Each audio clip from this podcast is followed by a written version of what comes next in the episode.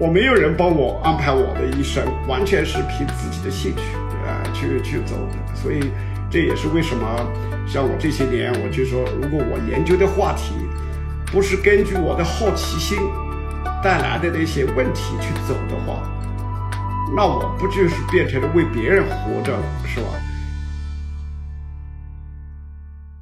各位子非鱼的听众朋友，大家好，我是 GARS 欢迎收听这期播客。本期播客是应中信出版社的邀请，联名制作的一档播客。我们很荣幸的邀请到了香港大学的陈志武教授，来和我们聊聊他的新书《文明的逻辑》。那么，我同时也很荣幸的邀请到了随机游走的主播，斯坦福大学政治学系的助理教授徐一清老师，和我来一起主持。那么，闲言少叙，首先让我们邀请陈老师来为我们介绍一下他的新书的主要内容。啊，非常高兴呃参加你们这个博客。我之前的话是没有呃在任何一个博客啊交流过，所以呃之前呢易清跟我说的时候，我当时不太了解这是又是一个什么啊新的媒体形式。然后尤其是今天上午呢，我看到易清说哦最好呃有那个手机来录音，然后呢。要另外带一个耳机，用耳机的跟那个电脑啊哈连接上，所以我今天又去跑去买了这个这个很大的，让我女儿觉得哇，这么这么大的那个耳机哈，所以这也是一种新的体验吧啊，因为以前没有这样子去去讲过，嗯，当然我这个书哈《文明的逻辑》，呃，人类与风险的博弈啊，其实。啊，我原来定的这个书名呢是《文明的逻辑》，啊，人类与风险的博弈史。后来那个中信出版社，呃，这个在他们的审批过程，我不知道是谁的主意，把那个“史”字给去掉了。不过后来我想一想的话也行啊，因为我这个书，呃，并不是像一般的历史书那样子去按照这个编年史的这种风格。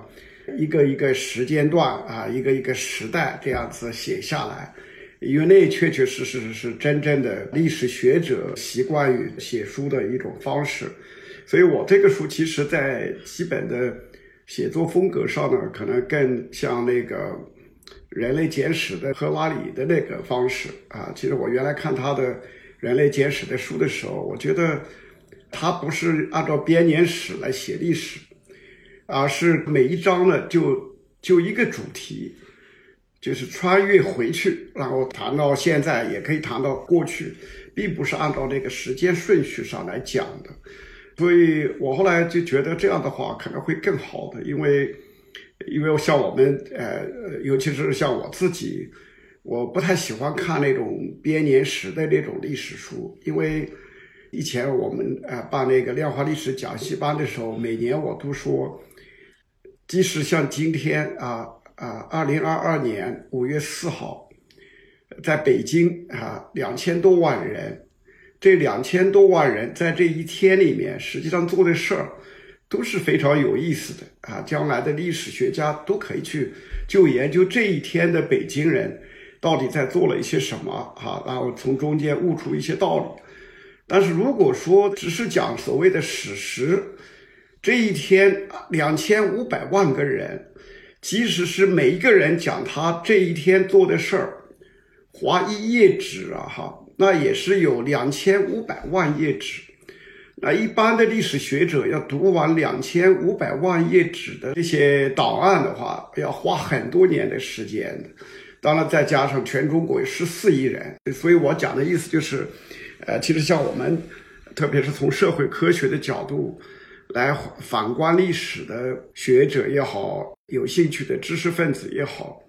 呃，人类历史那么久，有那么多年啊，有地球上那么多不同的地方，如果说没有带着一些主要的思路，带着一些那个假说、一些 hypothesis，呃，一些好奇的那个想回答的问题，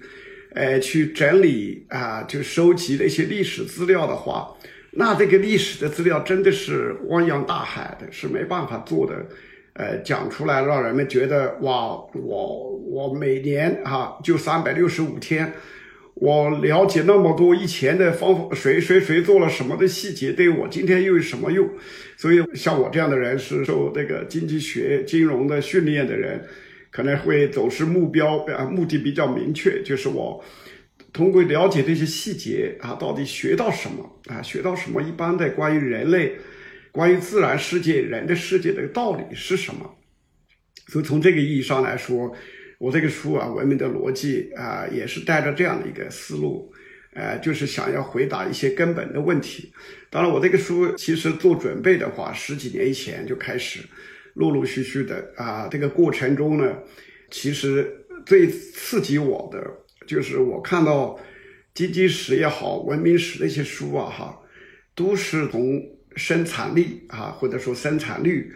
这个角度来判断人类的历史，把人类历史划分成不同的时段，然后呢，又根据啊，你这个文明是不是有利于生产力的提升，还是不利于生产力的提升？如果你这个文明做出的各种以前的创新创举，呃，对于生产力的提升啊，带来过很大的贡献，有过很积极的帮助，让人均收入的一年呢，可以啊。增长很多啊！今天大家都很富有，那么你这个文明就是先进的文明，否则的话，你的文明就是落后的文明。但是就这一点的话，我后来就觉得，那如果是这样子的话，根据那个啊，现在在 U C Davis 啊做经济史教授的，他原来在斯坦福做经济史教授哈，叫 Gregory Clark，就是他说的，他就说过一句话让我。让我都很震惊哈，他就说，这个人类的历史啊，只有一件事值得研究。啊，这件事呢，就是一八零零年前后的工业革命，所有其他的事情都不重要。啊，那些细节是没有太多的意义的。啊，比如像在中国，呃，过去三千年啊，在至少到这个呃二十世纪中期之前的三千年，人均收入基本上没有变化，对？也就是说。每个人辛苦劳动一年啊，那个呃，一九零零年左右的中国人啊，辛苦一年赚的钱，平均来讲呢，跟那个三千年以前啊，周朝初期的人啊，其实没那么大的这个差别啊。Clark 教授讲的是有道理的，只按照这个生产力来理解，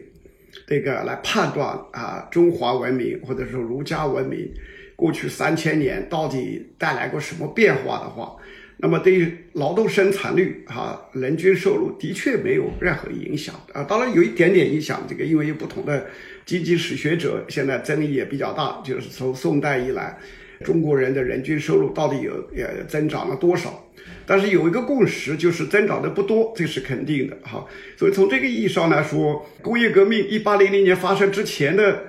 人类社会啊，中国儒家文明不断的发展。那么做出的贡献到底是零，还是是远远大于零呢？呃，这个基督教啊，在早就在呃一八零零年之前就出来了啊。如果说，呃，这个罗马帝国在公元四世纪末这是接收这个基督教为国教啊，从那个时候开始的话，到一八零零年，啊，基督教已经对啊欧洲社会影响了。一千四百多年啊，对欧洲人的影响啊，不管是他们的生活方式、人与人之间的关系啊、社会组织啊，方方面面，影响这么大。按照生产力这个唯一的标准来判断的话，那一八零零年之前，那这个基督教也没什么贡献，犹太教也好，那个伊斯兰教也好，更不用说其他的各种。不同的传统文化或者传统文明啊，哈都没有什么影响。所以呢，呃，因为我的背景的话是原来是研究金融的，也也教金融，所以我们这些人呢有一个职业的习惯，就是啊，不能够只谈回报多少啊，必须得同时谈风险到底有多高。所以我们教的所有的 MBA 的课和那个博士课。一开始就谈风险和收益，两者是不可以独立开来看待的哈。所以这就是为什么呢？呃，由于过去啊，这个我关注这个文明的这个话题之前，呃，主要是做金融研究的，所以风险呢，对于我们这些人来说，总是不会忘记的，至少是第二优先考虑的一个指标哈。所以，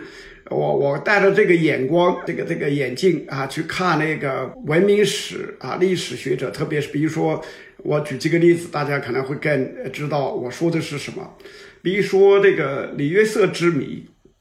李约瑟提出的这个问题哈，就是为什么？中国原来在春秋战国的时候啊，就有一些科技发展啊，呃，后来的话呢，到了这个呃宋也有一些发明，汉朝朝的时候也有一些啊，但是后来为什么工业革命没有在中国出现啊，而是在西方啊，在英国出现？但是呢，他之所以提出这个问题啊，就是他跟啊马克思、韦伯。还有十九世纪中期，黑格尔等等这些人，他们的关注点呢，都是受工业革命的影响很大很大。因为十八世纪末啊，一七八零年之后，先在英国，后来在西欧的各个国家的欧洲国家的，就是相继的呃加入了工业革命，技术进步啊哈，使得他们的劳动生产率和这个呃收入啊相相对于中国人。相对于印度人，相对于任何这个传统社会的人来说，发生了翻天覆地覆地的这个跳跃。所以这样一来的话，就让欧洲的啊历史学者、文化研究学者呢，都很自然的从那个生产力作为唯一的这个标准来定义什么是进步文明，什么是落后文明。但是呢，如果按照我这个书里面，如果把风险这个指标、这个维度也带进来的话，那么我们就会看到了一个社会啊，哈，它既可以选择重点发展那个生产力，通过科技创新，让那个每个人一年赚的钱啊，能够创造的这个收入、物质产出啊，可以不断的提升。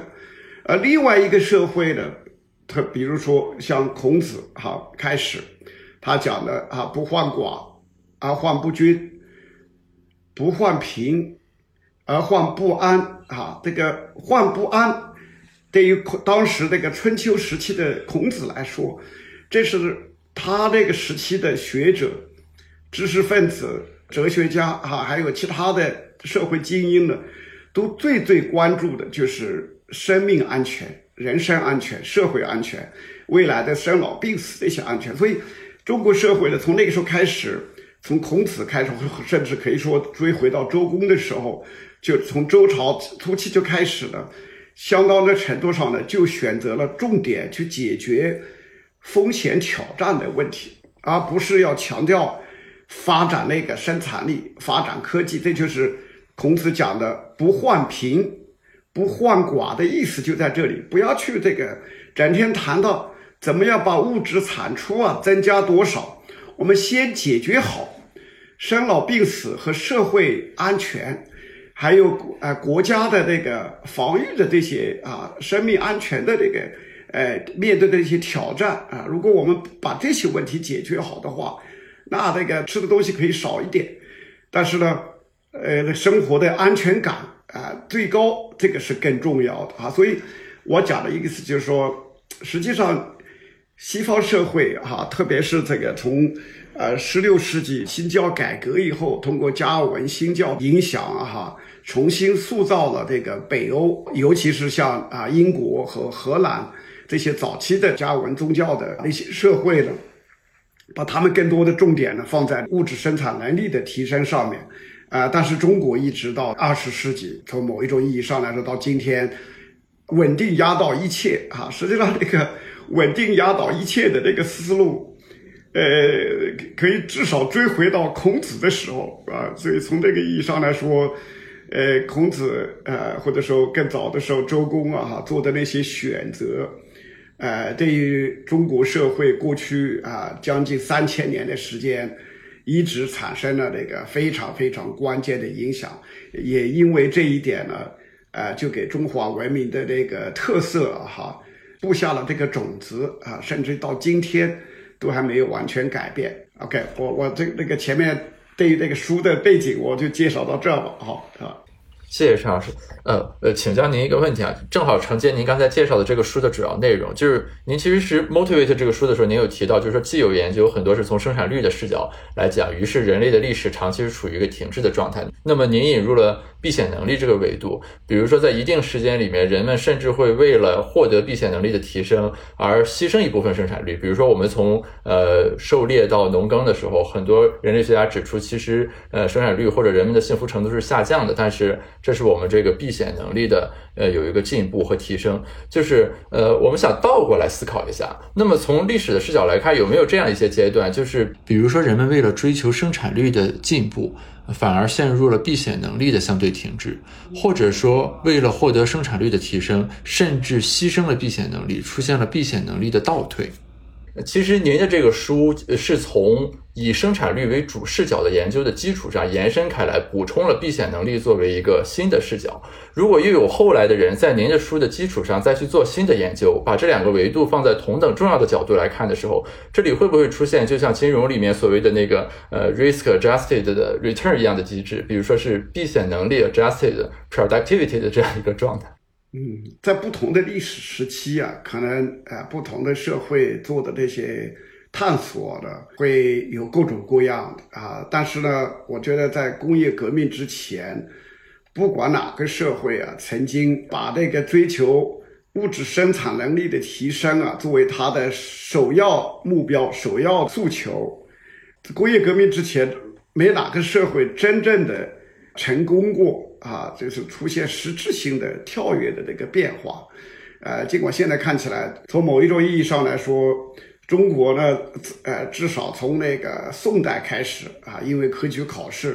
把所有的知识人那个注意力呢，都放在四书五经上面，而不是啊，像至少在宋代之前呢，还是有一些知识分子把注意力放在那个科技。特别是农业技术的那个不断的改进啊，哈，怎么样提高那个每亩的那个产量啊，等等，的确有人做过这些努力啊，但是都不是那么成功的啊，啊，但是从宋代以后呢，中国社会就整个的完全放弃了物质生产能力提升的啊这些啊努力。你比如说我我跟我的一个学生啊，那个我们在做的一个事情就是把。中华书籍总目啊，就是讲的，一九一二年以前，呃，清朝末年之前的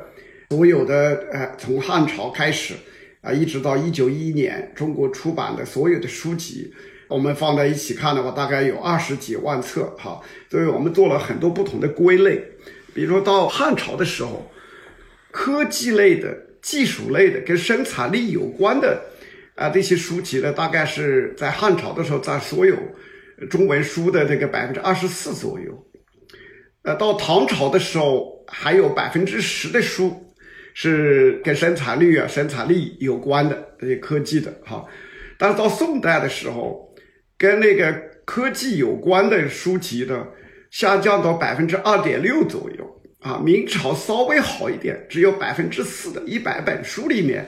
只有四本书啊是跟物质生产能力。或者是医疗啊，那个有关的，到宋代的时候，百分之八十几的中文书籍都是跟儒家有关的，特别是到了宋代和明朝、清朝的，大多数的中文书不仅仅是关于儒家的，而且呢，都不是围绕着发现新知识，都是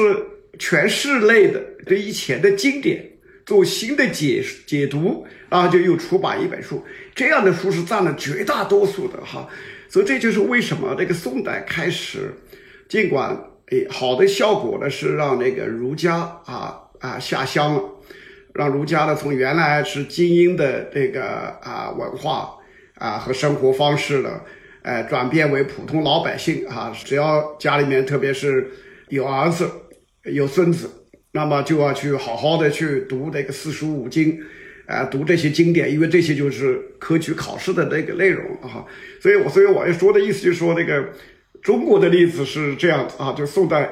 特别是宋代开始，这就为什么我刚才说的礼乐色之谜，因为从春秋战国一直到这个宋之前呢，还是有不少的发明，只不过是没有这个企业家动力啊，就把那些发明转变成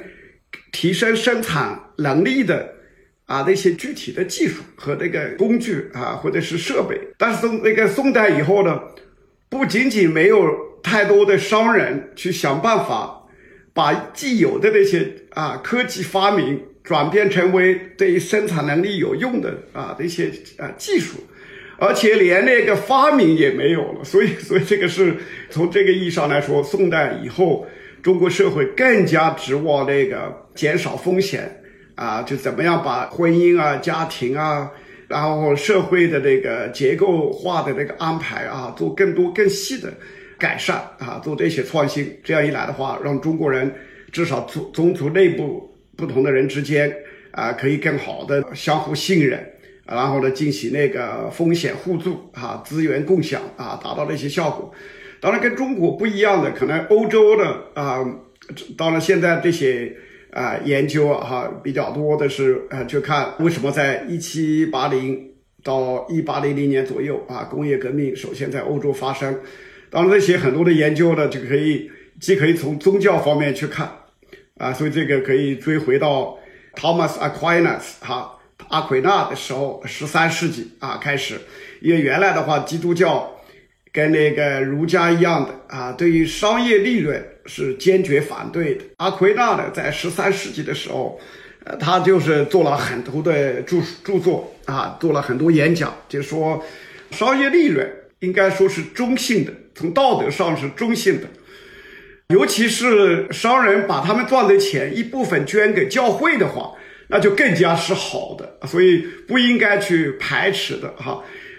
那么天主教早期跟儒家一样的哈，就是对于商业利润是反对的，因为那个新教出现之前，所有的基督教哈，主要是天主教哈。为什么阿奎那会发生一些变化？就多多少少让人们追求这个收入的增长，在宗教上面能够多多少少有一点解放的。就是因为在呃那个十三世纪阿奎那生存的那个时候之前呢，呃十十世纪末十一世纪，在欧洲的话就是出现了所谓的商业革命，从阿奎那开始，呃对于西方社会要追求这个物质生产能力的提升啊，有一些解放哈，然后呢到了这个十六世纪新教改革，就进一步。啊，把啊原来教会对于这个啊追求财富啊、追求利润、追求收入增长的这个制约呀，哈，给他进一步松动了啊。特别是加文啊，根据他的先决论哈，他就说啊，我们每一个人出生之前，上帝呢已经做了一些安排，让有一些人啊是要上天堂永生的，让另外一些人呢是要下地狱啊永死的。但是我们不知道上帝安排了选择了让谁上天堂，让谁下地狱。那我们怎么可以做一些判断呢？就看你是不是每次一创业就发大财，然后总是能够走向成功啊。如果是这样子的话，看来上帝给你在发一些信号，看来你是是被选中要上天堂的人啊，你就继续再好好的干。但是呢？你到手的财富啊，哈，尽管是上帝给你的那个信号，但是你也不要去滥用哈，等等。所以这就是接受加文教的荷兰啊、英国和后来的美国就是典型的例子啊。他们，呃呃，从某一种意义上来说，呃，开启了这个海啊大西洋啊贸易啊，还有印度洋贸易本身就是一种冒风险的行为。所以从这个意义上来说，我们可以把啊十六世纪中期。加尔文新教一来的那些社会啊，他们在那个 risk adjusted 啊 return 这方面，呃，这个追求的就是很好啊，因为他们往外做很多的探索，冒的风险啊，包括生命生命风险也是比较大的。但是，尤其是回头看的话，他们的这个 risk adjusted return 其实，呃，事后看呢是非常不错的啊。啊，我我来提两个问题，关于这个您的这本书的主旨。我觉得这个从风险规避的角度来理解文明发展的这个进程，是非常有新意而且有说服力的。但是关于这个主题，呃，我还有几个这个澄清性的问题。呃，第一个问题就是说，在这个语境下面，我们对风险的定义到底是什么？是那种呃分布已知的 risk 呢，还是那种这个分布未知的，完全不知道会发生什么的这个 uncertainty？呃，第二个与之相关的问题就是说，在我们社会科学里面，我们总是要讨论这个，我们是方法论个人主义的，还是方法论群体主义的？那我想问，就是在您的这个逻辑上面，呃，这个规避风险的行为主体到底是谁？啊，是一个社会呢，还是君王呢，还是能够决定这个社会走向的，嗯，这群体呢？OK，我我先回答你前面说到的两个问题吧。第一就是我讲的风险是什么样的风险？是知道概率分布的那种风险的那种 risk，还是连概率分布是什么样子的都不知道的那种不确定性的？哈，其实，呃，我在书里面讲到啊，早期的从几万年以前一直到近代啊，人类不断的探索，啊，为了更好的解决风险挑战以后啊，哈，才剥离出来的啊，这个细分啊，就是 risk 和这个 uncertainty。因为在我看来的话，可能早期的时候，特别是在科学出现之前，呃，没有几个人，呃，不管是当时的精英还是普通的人。能够把这个 risk 啊呃跟这个 uncertainty 啊哈做一个这个区分的，那么很多人都问过，那么到底你怎么样定义风险？其实，呃，风险在我看来啊，不只是一个数学意义上的东西，其实它更多的是带有很强的人的主观的那个那个判断在里边的。我讲的这个主观判断的是什么呢？比如说那个啊，在概率论里边的讲到的那个 standard deviation 啊，就方差，这个方差既既可以是下行的啊 downside 这个这个这个不确定性，也可以是 upside 这不确定性。所以呃，就像不管是今天的上海，还是在北京，还是在纽约，在哪里，大家去买股票的时候，如果是赚的钱很多，比如说像今天美国股市。因为美联储加息百分之零点五，今天美国股市的 S P 标啊，那个 S P 五百大概是涨了百分之二点九九，哈，所以这个是一个 big upside，呃，是一个非正常的这个上涨。这个时候可能没有哪一个投资者说，哦，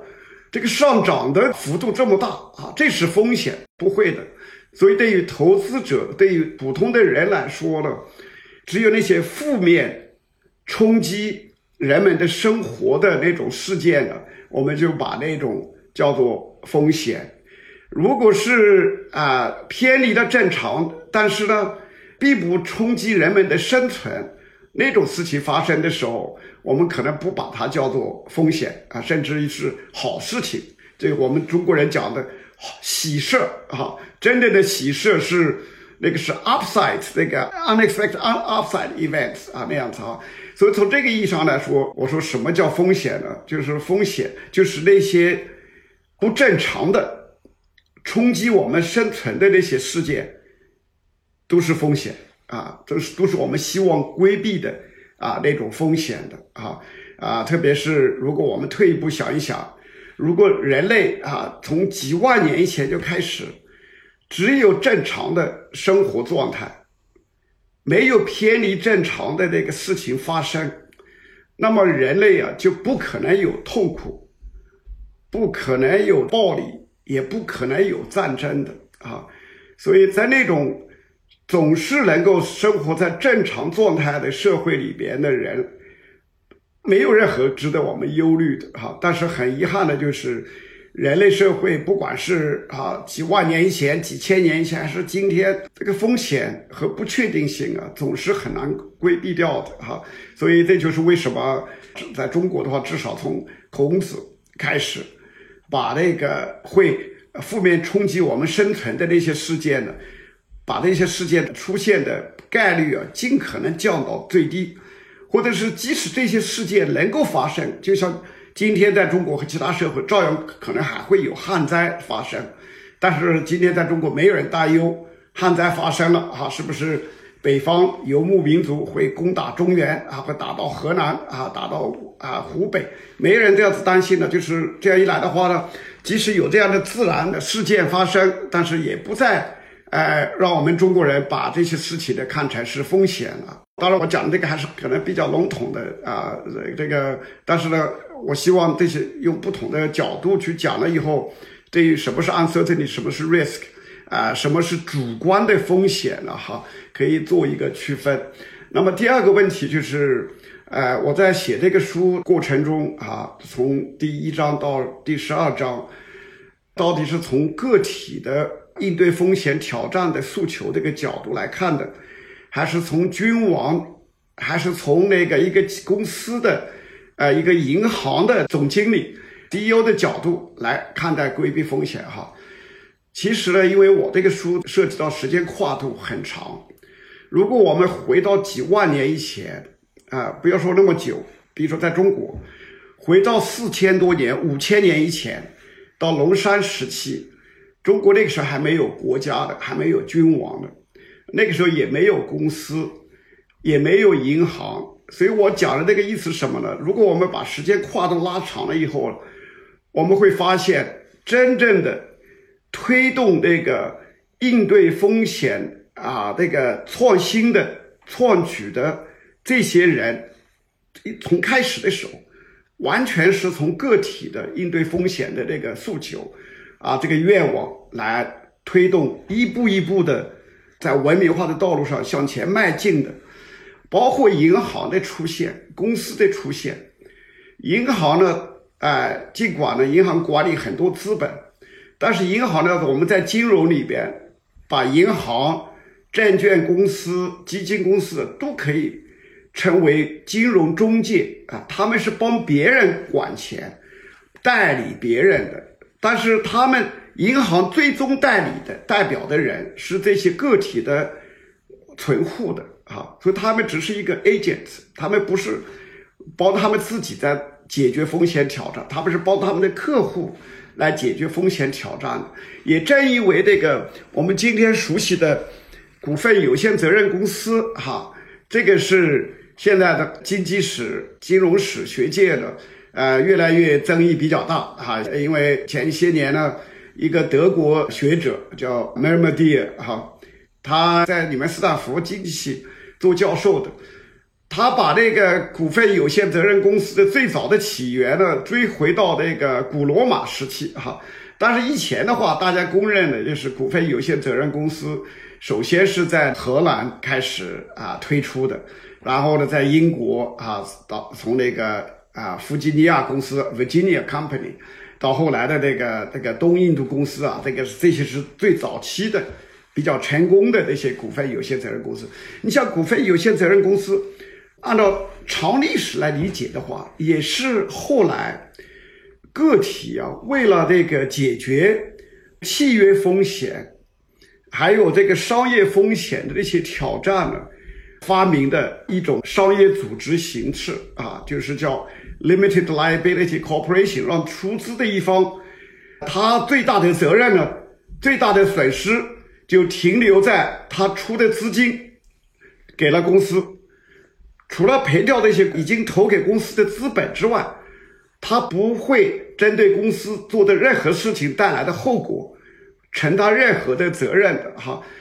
我要说的意思就是说，按照很长的历史长河来理解的话，这些也都是后来人们在文明化的历程上发明出来的，帮助个人，包括个人投资者，不管是有钱的还是没有钱的。帮助他们解决不确定性、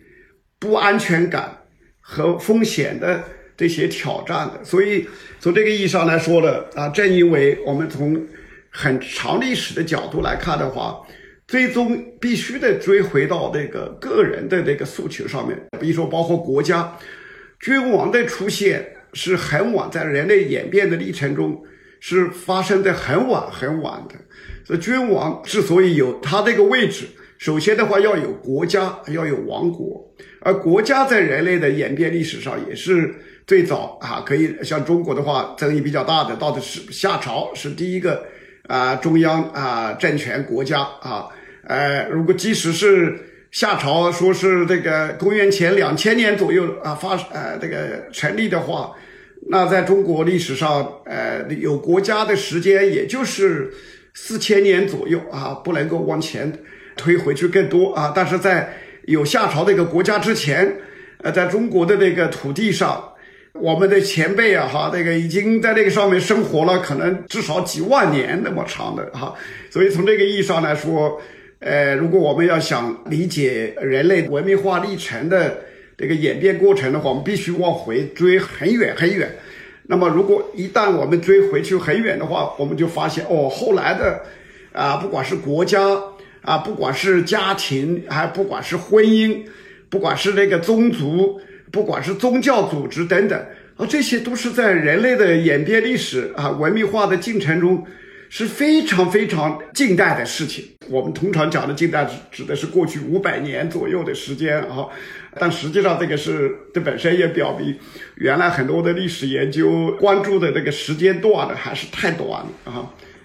那我的理解是，是不是可以理解成，在这个历史长河中会有一些？制度企业家或者组织企业家，他因为他个人的风险规避的需求，创造了一些组织制度，然后慢慢就被继承和遗留下来了，在长期的这个历史筛选的过程当中。但这些人为的组织啊，不管是宗族还是教会、市政组织啊，还是国家，这些都是后来人为发明出来的，并不是。有了人以后，就所有这些东西都来了的。当然，我在书里面，呃，都会谈到这些不同的人的组织啊，它的起源的背景啊，呃，后来的演变的过程啊，等等这些内容啊。所以从这个意义上来说，这些中间组织，这些 intermediaries，呃，human organizations，啊，包括包括这个 business organizations 啊，都是一些。后来内生出来的，呃，而且这些内生出来的很多的，呃，时候的背后的驱动力的，是跟跟那个跟啊更好的应对风险挑战是有关系的。对，谢谢陈老师。就承接您刚才说的，其实。正好我也有一个这个相关的问题，就我觉得读您这个书受启发很大的一个地方在于，就是您对任何一个问题都在不断的往深处追溯，而不是说停留在某一个阶段性的东西，我们说到这儿为止了。因为这个我们总还可以问一下为什么。比如说关于呃合作的部分，您提到中国是主要基于家庭化的这种合作，西方是社会合作。然后有学者提出了一些基于这种近代的比较近的历史的论证，您会提到说这个其实再往前走，比如说从周朝开始进行礼制建设的时候，那。那个时候，东西方的一些呃 diverge 就出现了，但这里就是同时也引发我的一种困惑吧。某种意义上，就好像是我们对任何这种现象去进行追问为什么的时候，最后问着问着就要回到呃人类学的那种超上古时代，然后就只能用一些地理相关的或者气候等等的这个因素来解释。不知道就是您在写作过程中怎么把握这之间的这种平衡？就是我们既要往前探求，但是又要避免说探求着探求着，所有问题好像又都变成了一个问题。这样的一个状态，这是我的一个困惑。其实是这个问题非常有意思啊！哈，这个呃，其实我最近的有一个论文，现在还没发表，就是给我的一个学生写的啊，就关于那个从仰韶时期到那个龙山时期啊，哈，中国各个地方发生的事情，包括到今天各个地区的人均收入啊、人口密度。然后出的这个呃地区市长、市委书记或者是更大的官员的这个数量了哈，还有包括出的这个作家的这个数量哈，按照平均每一百万人口来算的话，这些影响照样很大。但是呢，我们在做这个研究的时候啊，实际上就是想办法要回答你刚才说到的问题哈，呃，因为从这个研究让我们看到。这个地理因素、气候的因素的确发生了，最初啊是起到了很大的影响的。因为可能在座的朋友里面，如果了解最近的三十年的考古研究的话，你肯定会知道，这个龙山时期，也就是距离现在四千到五千年以前，仰韶时期的距离呃，距今的五千到七千年以前的那两个时段了哈，呃，几乎所有的。呃，有这个城墙啊、城壕的所谓的那个古城邑啊，哈，有防卫的东西啊，把他们给围起来的这些古城邑的，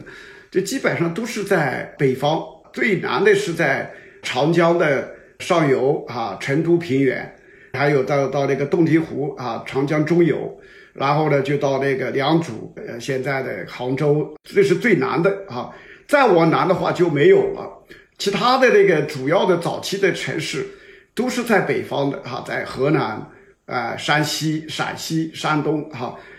这个背后的话，很自然就可以带出来一个问题：就为什么早期的文明摇篮都是在北方，而不是在南方？我自己的一个解释呢是，南方因为这个到处都是山啊，没有平原，那么这样一来的话呢？进入定居农耕之后的啊，这个南方的这个早期的农民呢，他们不需要担心他们的东西会不会被抢了，会不会有其他的部落的人来攻打我们？用不着的，那么多的山，自然的森林，那个地又不平的，哈，这个外来的人要来打进来是很，即使能够打进来抢东西也抢不走的。但是那个中原的平原那么大，哈，那么广。还有成都平原，还有这个太湖平原那边，这些地方他们都有这个防御的这个要需要的，所以呢，他们很早就建立了这个城墙，或者是用那个水沟建立这个护城河啊，这个城壕。但是呢，那么早四千甚至于五六千年以前，在这些地方就把几百个人或者几千个人哈，都成天呢哈生活在那个。城墙的范围之内，尽管把他们建立那个城墙围起来，是为了保护他们，防范外敌的那个入侵，但是，一旦把那么小的面积啊，一般的都是最大的就是一两平方公里的，让这么多的人生活在一两平方公里之内，人口密度这么高了以后，要么就整天打架，都是暴力；要么呢，一些当时的精英的话，就是跟大家说，OK。你们就今天开始哈，不要再去打，再去乱来了啊！要守规矩，怎么样守规矩呢？我就跟你们说，OK，你出行的时候怎么样？接人待物的时候怎么样？你跟别人 做了一个承诺，你说我五个月以后我还给你八十斤肉，你真的要去还给他八十斤肉的，你不要说到时候就赖账了那样的话，那大家又会打起来。所以这个私有产权。那个社会规则建立这个新的秩序啊，哈，让这个这样的社会呢，生活在那个城墙里边的人呢，从此以后就不再打起来了。所以我讲的这个意思就是，一个文明它的起源啊，哈，的确的最最开始的时候，肯定是跟地理和气候因素有很大的关系的。但是，一旦他们这个早期的文明化的那个起步，一旦开启了以后，这些地方的人呢，他长期可以一代一代的通过言传身教呀，哈，把他们怎么样跟人打交道，怎么样接人待物的那些技术啊，还有这个讲规则、讲秩序的这些那个技巧和那个规范呢，哈，一代一代给传承下去。所以我去年夏天在长沙的跟几个大学的教授呢讲到呃这些研究的时候，其中的一个教授跟我说啊。你看，在湖南，大多数的湖南的官员和在外面的啊，那个来自于湖南的那个大官了哈，都是来自于一个县，那个县叫澧县哈。以前呢，湖南人只知道那个澧县，到今天还产生那么多的官员，但是不知道为什么，大家都说那个地方肯定水土很好。我后来的话跟他们说啊，很重要的原因，第一呢。李县呢，在大概在距离现在七千年以前，就有一个围城、有城墙围起来的古城邑。李县呢，今天是拥有湖南的唯一的大的平原，大概有两千平方公里那么大的啊。除了这个李县那个平原，呃，周边那个平原就没了。所以那个地方呢，很具体的表明，的确几千年前发生的事情啊，对后来的。李县出生长大的人，到今天还是影响这么大。所以像我太太就说啊，她是南京人，我是湖南茶陵啊乡下人。我们结婚以后，这个她跟我经常说的一句话就是：你七九年到长沙上大学的时候，你整个的是一张白纸，跟人怎么打交道，跟城市人、其他地方人怎么打交道，一窍都不通。我到了今天，我完全更能够理解他说的话了哈，因为的确像我这么多年下来，怎么样子去管别人啊？我那么多的朋友，对于别人怎么样管的、治理别人，很有一套那个这个能力和经验的。但是我就不会这些了哈，因为往回追的话，还是跟我在农村乡下长大有很大的关系。因为在乡下这个人际关系，跟那个古城邑里面的人的人际关系要简单的多得多了，是吧？所以我要说的就是说，我在书里面第九章、第十章呢谈到了，其实。欧洲社会至少到这个公元前啊三百年左右，哈，欧洲人啊，中东人跟中国人呢，呃，在解决风险挑战方面的哈，这做法还是差不多一样的，都是基于这个血缘网络来解决安身立命的生存挑战那个风险挑战的这个这个啊啊这个做法，但是主要是后来。那个基督教出现了以后，就把这个欧洲人啊，一个呢是通过在所有的基督教社会里面推广古罗马人的做法，就是一夫一妻啊，哈，把那个基于血缘的家庭和家族呢，从那个公元四世纪、五世纪以后啊，就不断的缩小。让让啊，欧洲人呢啊，更多的要依赖、要依靠教会提供的跨期互助啊、风险保障的啊这些作用的。这样一来的话呢，对于后来西方发展出这个呃非人格化的法治体系、非人格化的公司、非人人格化的市场，哈，跟中国是真正的分道扬镳了。所以真正的。中西大分流不是过去两百年才出现，而是从那个呃基督教啊，至少从基督教出现的时候就开始，从那个时候开始的，呃，这个啊非人格化的啊制度建设在西方呢就慢慢做起来了。但是中国的这些精英呢，一直都是围绕着血缘组织啊做这些创新啊，把这个啊这个孔家店呢不断的。给它加强强化啊，所以你说到的呃这个问题呢，就是最早呃的确是会要追溯到这个地理和气候这些因素、环境因素，但是后来的这个啊，有的时候是一些偶然事件发生啊，就像基督教的出现，从某一种意义上来说啊，也是一种偶偶然的事件哈，并不是呃当时必然会发生的事情啊。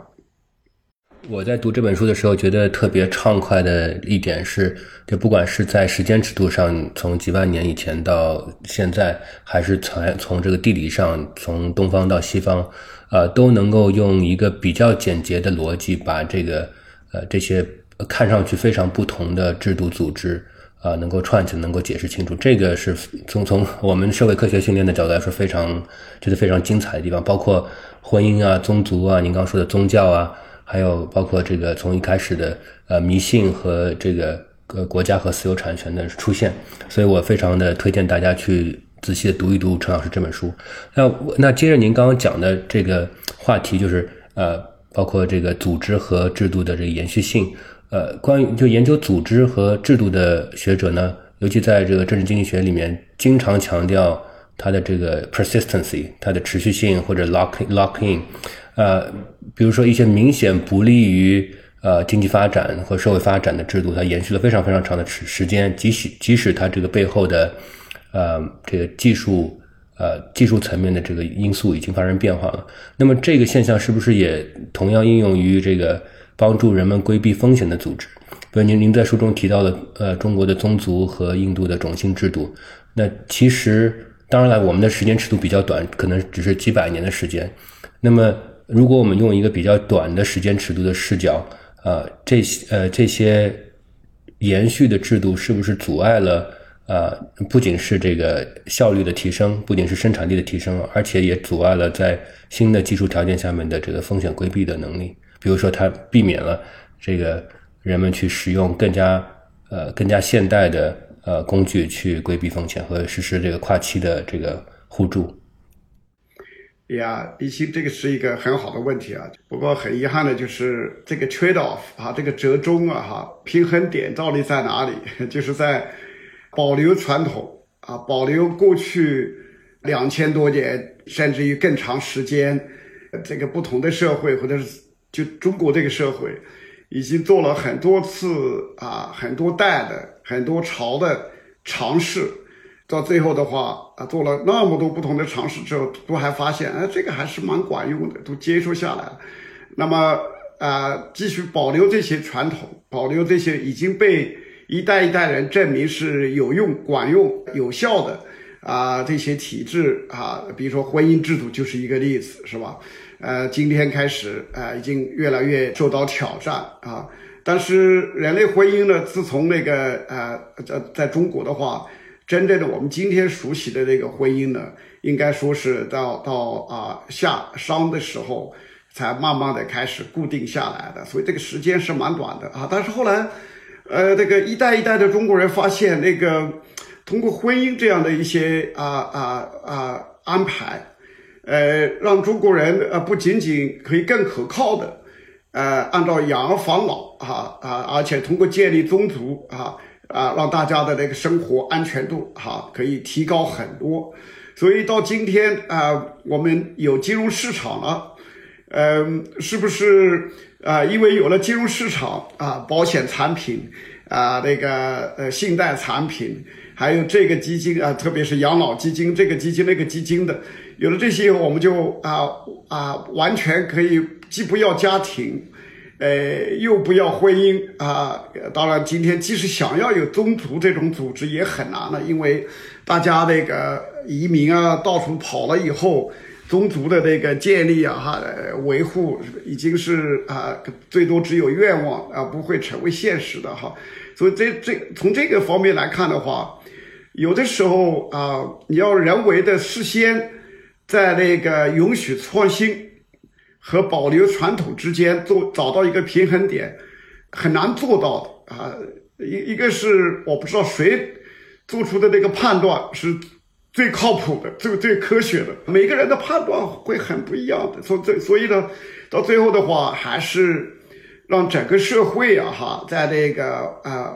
博弈摸索中做这个选择，比如说。刚才我说到的一个问题哈，这个婚姻的呃，今天中国社会的婚姻的性质，实际上跟那个一百年以前的中国人理解的婚姻的内涵，实际上是本质上是完全不同的。呃，尤其是这个啊，最近的啊二十来年，一对夫妻啊，为了多买一套房子，就临时去离婚，啊，办那个离婚手续呢，可能有的时候啊，五五六分钟就可以解决问题哈。等买完房子以后了，又再去复婚结婚啊！我有一次在成都出差哈啊，在那边参加一个会啊，去机场接我的呃年轻的小伙子跟我说，他认识的一个朋一个朋友，就为了买房子结婚离婚十八次哈。但是呢，我要说举这个例子，主要是要说明一点，就是那个婚姻的个到底要保留传统，还是允许它不断的被创新？今天的被创新的一个呃最具体的例子，就像我刚才说的，为了买房子，呃，所以离婚啊，所以当然政府那些官员又不去想啊，这样子根据他们定义的这个家庭，最终造成的结果是鼓励人们离婚、结婚、离婚、结婚这样子哈，最终呢把婚姻这个制度在中国人心目中。被大大大大的那个削弱了、消灭掉了啊！所以这个变成了一个那么随意的这个东西，所以离婚啊，到到后来的话，真正的离婚也会很多了哈。所以，所以我要说这个意思，就是说，最终呢，可能一个社会到底把既有的这些制度，从婚姻到家庭到宗族啊，到这个国家啊，到政府还有公司啊等等。往哪个方向去演变啊？多大程度上保留这个啊既有的这些传统？多大程度上允许人们自由的去啊创新啊？哈，各个社会，包括美国也是这样子啊。你像美国那个六十年代的时候，根据那个 Time Magazine 的这个呃做的这些 service，六十年代的时候，十八岁以上的啊美国成年人，大概百分之二十四左右啊是单身的，要么没从来没结婚，要么离了婚啊。但是今天的话，大概有百分之五十一二的美国的十八岁以上的成年人是单身的啊，所以这种这也说明了美国社会跟中国社会一样啊。当然，美国社会经历这种变化比中国社会更早一些，呃，就把婚姻这个制度已经被大大的转型了。所以保守的这些宗教领袖。即使整天呼喊，当然他们其实他们自己也是这样子哈，所以他们呼喊也没什么用的啊，所以到最后的话，他们即使想阻碍这种变化，可能也会比较难。但是关键一点呢，我在书里面也很多地方都强调，我们平时啊都认认为啊这个文化那个文化都是一成不变的，实际的情况是每一种文化都是在不断的在变化。呃，关键的在我看来当然是。随着这个应对风险挑战的那个工具选择手段越来越多啊，效率越来越高，成本越来越低以后，就必然化把会把原来帮助我们啊改善我们生存的那些老的那些办法呢，肯定要被淘汰掉的。所以这个婚姻家庭的等等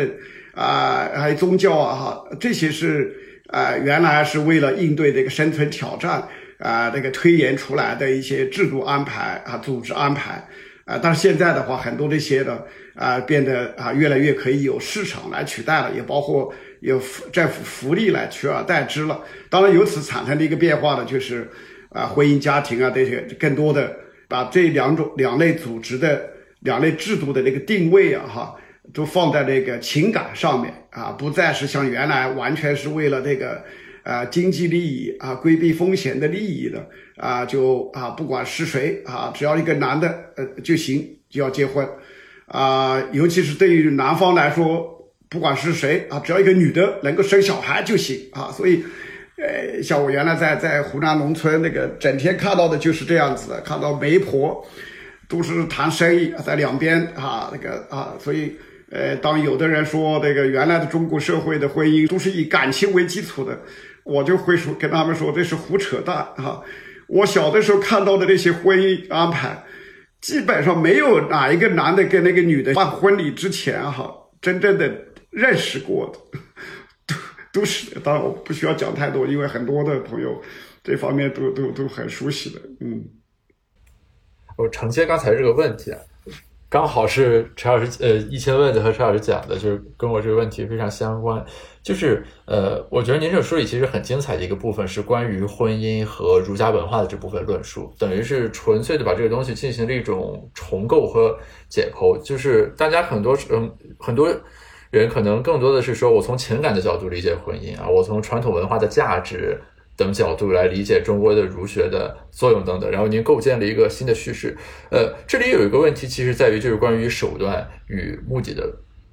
辨别的问题。就是我觉得您书中呃所讲的儒家的相关的制度，它的礼制，它的三纲五常所在避险能力的提升方面发挥的作用。但是呃，我随之想到的一个问题就是说，我们理解一件事情的逻辑，或者说它发挥的作用。跟它当时自己发展和演进的逻辑，呃，是不是是同一种逻辑？比如说，我假设，如果我们跟一位不做量化的，呃，比较传统的史学家来 present 陈老师这个书的内容，他可能会感觉这个很 weird，就是他认为就是说，呃，这个儒家文化的发展肯定不是这个样的，这是你们经济学家的自己的一种臆想。我想这个方面，陈老师您作为很资深的这个经济史相关这个领域的学者，应该在这个方面能给我们一些指点和启发吧。啊，其实这种质疑啊、挑战呢，哈，肯定是很多的啊，我也经常碰到的。从这个意义上来说，也不太奇怪啊。所以我们做学问的话，最重要的就是根据你的好奇心去探索啊。别人怎么看是他们的事儿啊，你怎么看是你的事情啊。只要你觉得你做的这些探索有好奇带来的这些 hypothesis。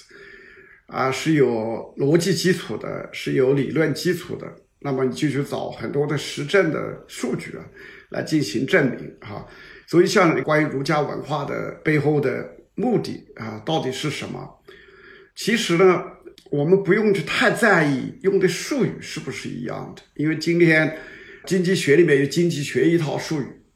实际上那个发展经济学有自己的一套术语，金融经济学又有自己的一套术语，哈，更不用说政治学啊、社会学啊，啊，又有你们不同的这个术语的哈。但是这些没关系的啊，因为特别是把今天的我们的中文语言跟孔子的时候的那个中文语言。要去放在一起的话，更加不会看到我们今天熟悉的这术语在孔子的时候就被用上了哈，因为那个时候刻字啊，哈，这个成本很高的，所以那个时候的这个中文是很必须的，很精炼的，very much 啊，it，should be 啊啊，very economized，呃，因为要不然的话，这这个印书的这个成本会太高了哈。但是呢，更重要的就是把他们当时做的这些安排讲的那些话。最后要完成的是什么功能？比如说，我们说，啊，三纲五常啊，这个三纲为的是什么？难道真的就是，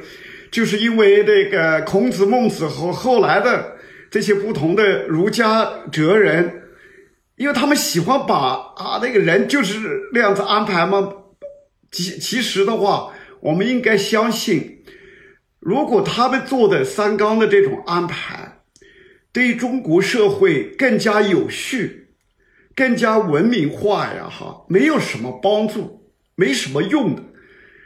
我们完全可以放心，孔子的那一套啊，哈，即使是经过了陆贾啊，说服了刘邦，后来的话，董仲舒啊，进一步做了那些说服的工作，汉朝这个之后，就不会有人再去这个打理这一套的，哈。所以我要讲的一个意思就是。如果说三纲后来推出的呃总结出来的五常哈，对于中国社会真的有那么大的积极的作用，那么这些作用到底在哪里呢？只是让中国人啊心里面感觉舒服一点吗？啊，根据我的观察，特别是像我老家的那个村里面的人，那是很实在的，没有几个人会读书的，所以在以前的那个生存挑战啊那么艰难的。那么大的那个背景之下，对于那个享受型的所谓的文化哈的一些规范，也许有几个在那些都城的人有这个闲工夫可以去思考，可以去诗情画意的，但是在广泛的当时的中国土地上的各个地方的那些乡村的人。没有几个人有这些闲心的，所以这就是为什么，如果要很好的理解儒家文化发展的方方面面这个初衷的话，必须的要引进来很多那个经济学、后来的政治学、社会学的这些分析范式的。如果我们不引进来这些分析范式啊，就根本上不能够理解啊这些不同的儒家学人也好，这个官员也好。他们提出的各种不同的建议背后想的是什么？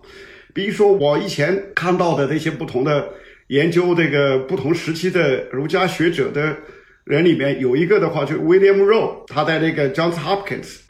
他有一本书，之前的话有一些论文呢，就专门讲那个十八世纪啊那个江西的巡抚，呃，乾隆的时候啊，有乾隆派到江西做巡抚。后来的话也被派到这个陕西、湖南做过巡抚的哈，这个陈洪谋，陈洪谋在江西在十八世纪做过好几任他们的巡抚，他在江西呢，就是啊把这个宗族的建设抬到一个全新的高度，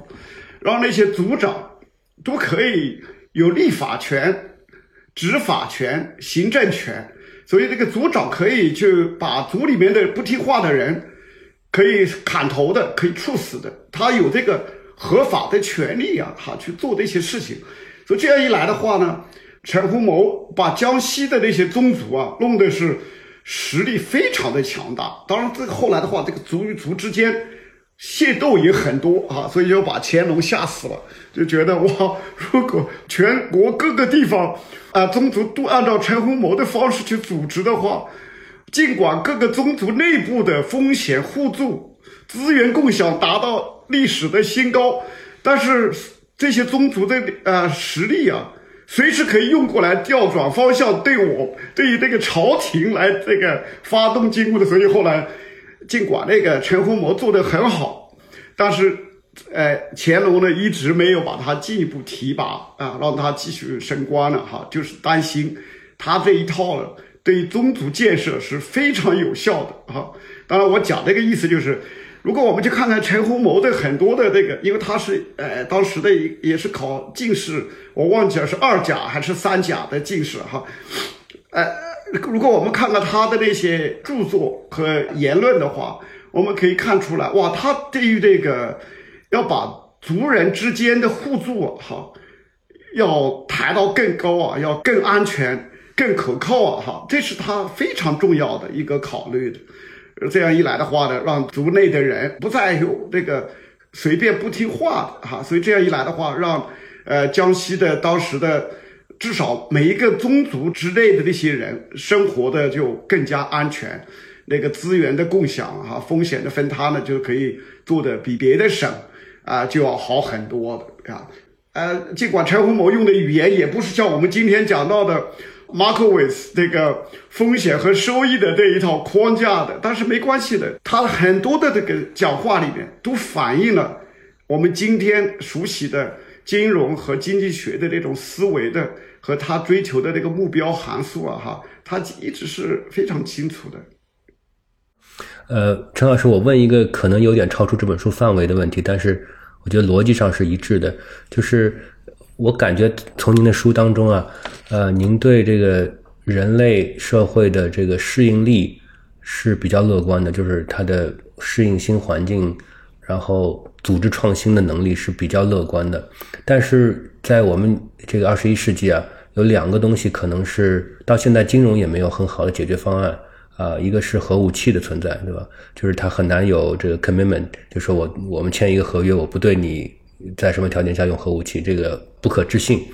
那另外一个是这个全球变暖，它因为它是一个全球性的公共品问题，似乎现在也没有特别好的方案来解决这个承诺的问题，来实现这个呃风险的对冲呃和互补。那从您这个这本书的视角上面对这两个问题有没有什么洞见吗？我在第十二章最后一章里面谈到类似的这些问题啊哈。啊，尽管我没有具体的针对核武器带来的对人类文明化进程的一个挑战啊，大致上来说呢，我会这样去理解，在十九世纪之前的各个人类社会啊，不管是欧洲还是亚洲还是美洲，人类社会面对的主要的风险挑战呢，是来自于自然界啊，来自于生物界，来自于自然界的这个气候。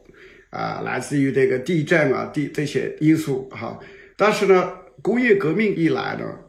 一方面把金融市场发展呢推到一个全新的高度，特别是我对金融史本身也是一直是啊非常关注的。今天呢，我们可能会觉得哇，中国过去四十年金融市场发展的那么多那么快哈，然后我们无形中呢总是假定美国和英国。啊，历来就是金融市场很发达啊。当然，相对于别的地方来说，英国至少从十七世纪开始，啊，就比别的地方的那个金融市场更发达的，这一点是对的。但是，按照绝对的标准来讲的话，跟今天比，十九世纪之前的英国的金融市场实际上是非常的不发达的，远远不像今天。包括美国的金融市场，主要也是十九世纪中期。呃，一来啊，这个突飞猛进的，尤其是二战以后突飞猛进的发展的，所以在呃，我要讲的意思就是什么呢？因为工业革命以后，特别是十九世纪中期以后，在美国、在西欧，金融市场突飞猛进发展，不仅仅股市、银行、保险公司，它的规模、提供的产品的丰富度，跟原来发生了翻天覆地的变化哈，而且呢，这个。金融市场的种类呢也不断的上升，很多这些都是为了应对之前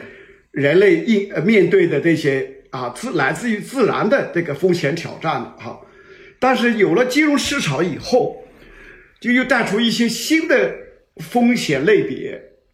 啊，比如说十九世纪之前，差不多世界上没有，比如说中国。原来从来没有金融危机这回事的哈，没有什么哪一天股市大跌或者哪一天股市大涨，因为原来中国没有股市，所以不可能有股市危机的。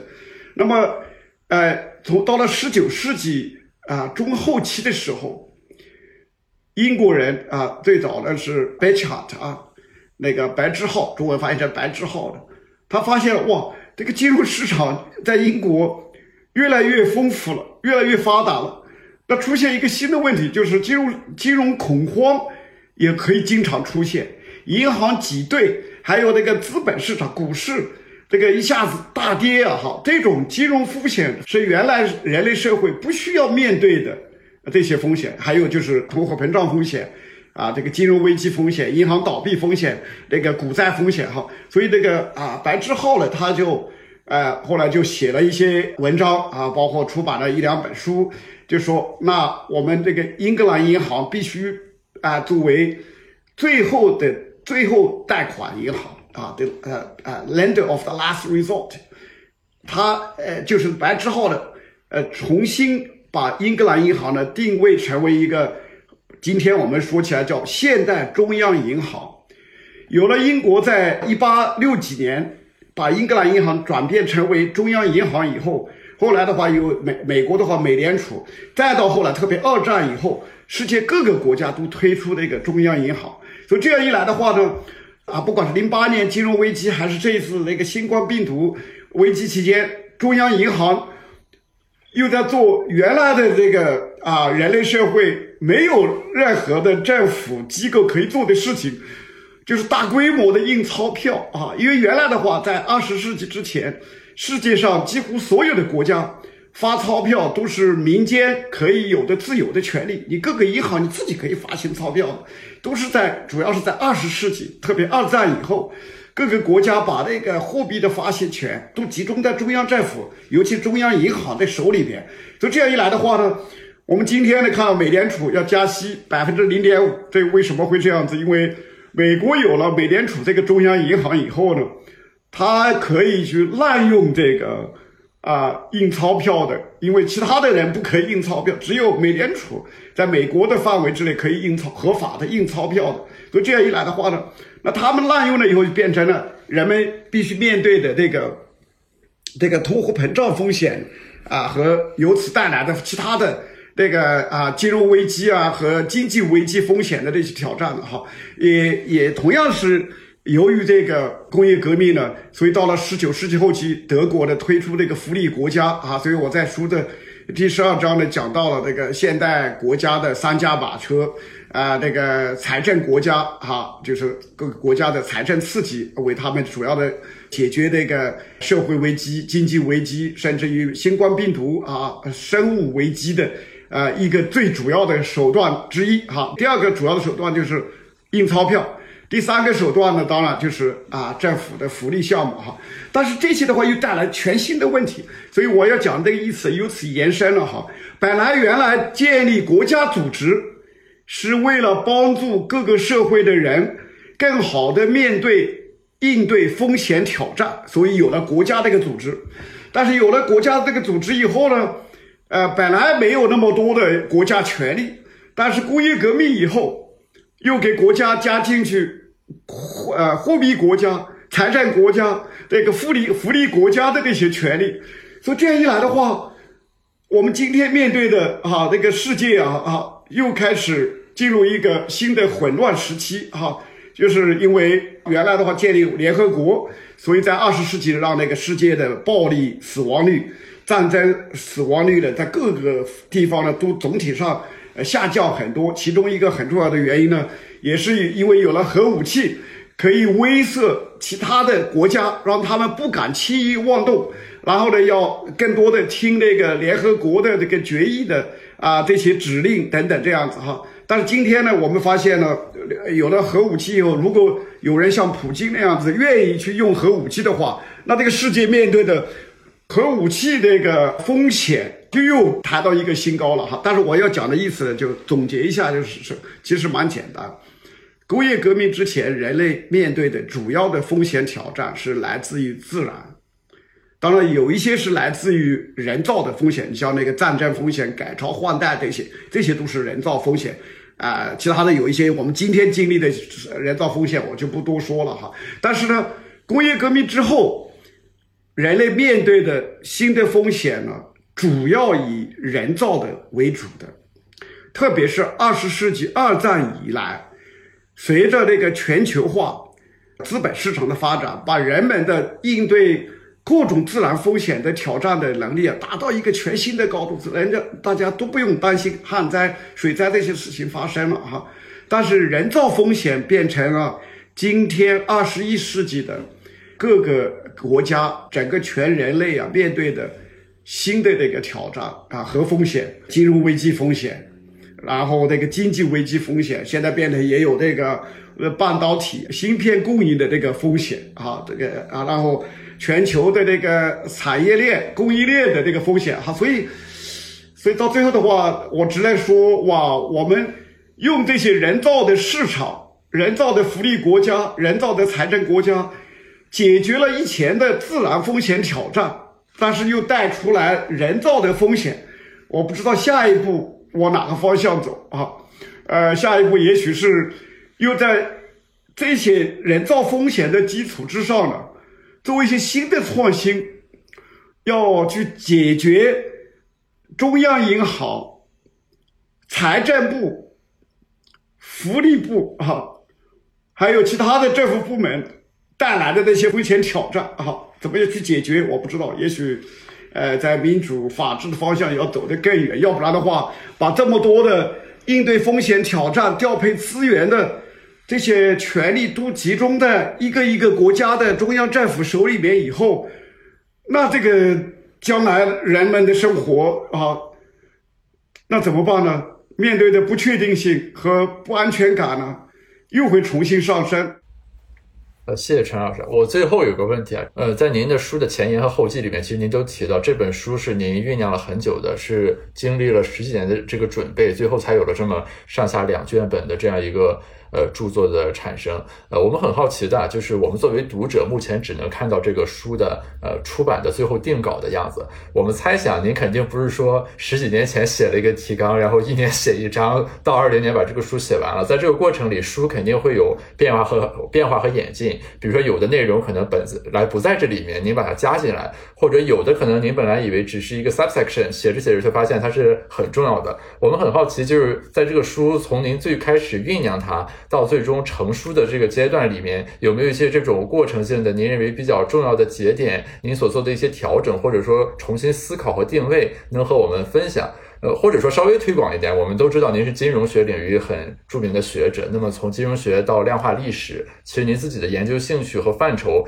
也有很多的这种拓展和延伸。在这个方面，能不能我们稍微跳出来一点，这个书的具体内容，您给我们分享一下一些书创作背后的故事？对你说的很对啊！十几年以前我准备写这个书的时候，其实也没有真正的有一个大纲啊，只是我心中大概知道我要写哪一些内容，有哪一些章节啊。后来的话呢，嗯，在大概二零一四年，我在北大经济学院呢开了一门课，啊，那门课就是这个书的呃前身的这个内容。所以那一次在讲课，我忘记讲了多少讲，可能讲了十讲吧。讲的过程呢，让我就发现，哇，很多的内容还是太干瘪了一些，这样子必须的要充实。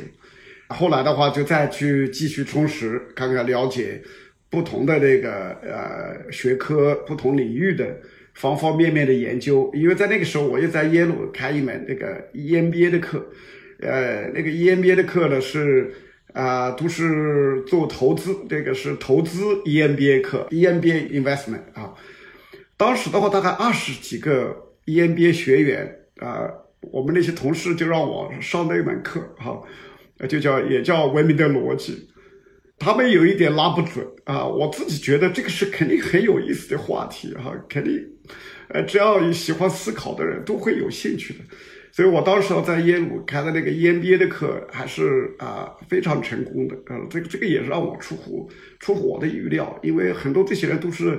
在华尔街或者是一些投资公司里面工作的啊，原来他们还是对于这个不同的新的视角啊，呃，引发他们思考的东西还是很有兴趣的哈。但是北大那次呢，呃，讲完了，我当时有两个学生呢帮我把文字稿整理了一下，后来我就非常的觉得不满意，不行啊，要改变哈。后来的话呢，这个在过去几年写作过程中。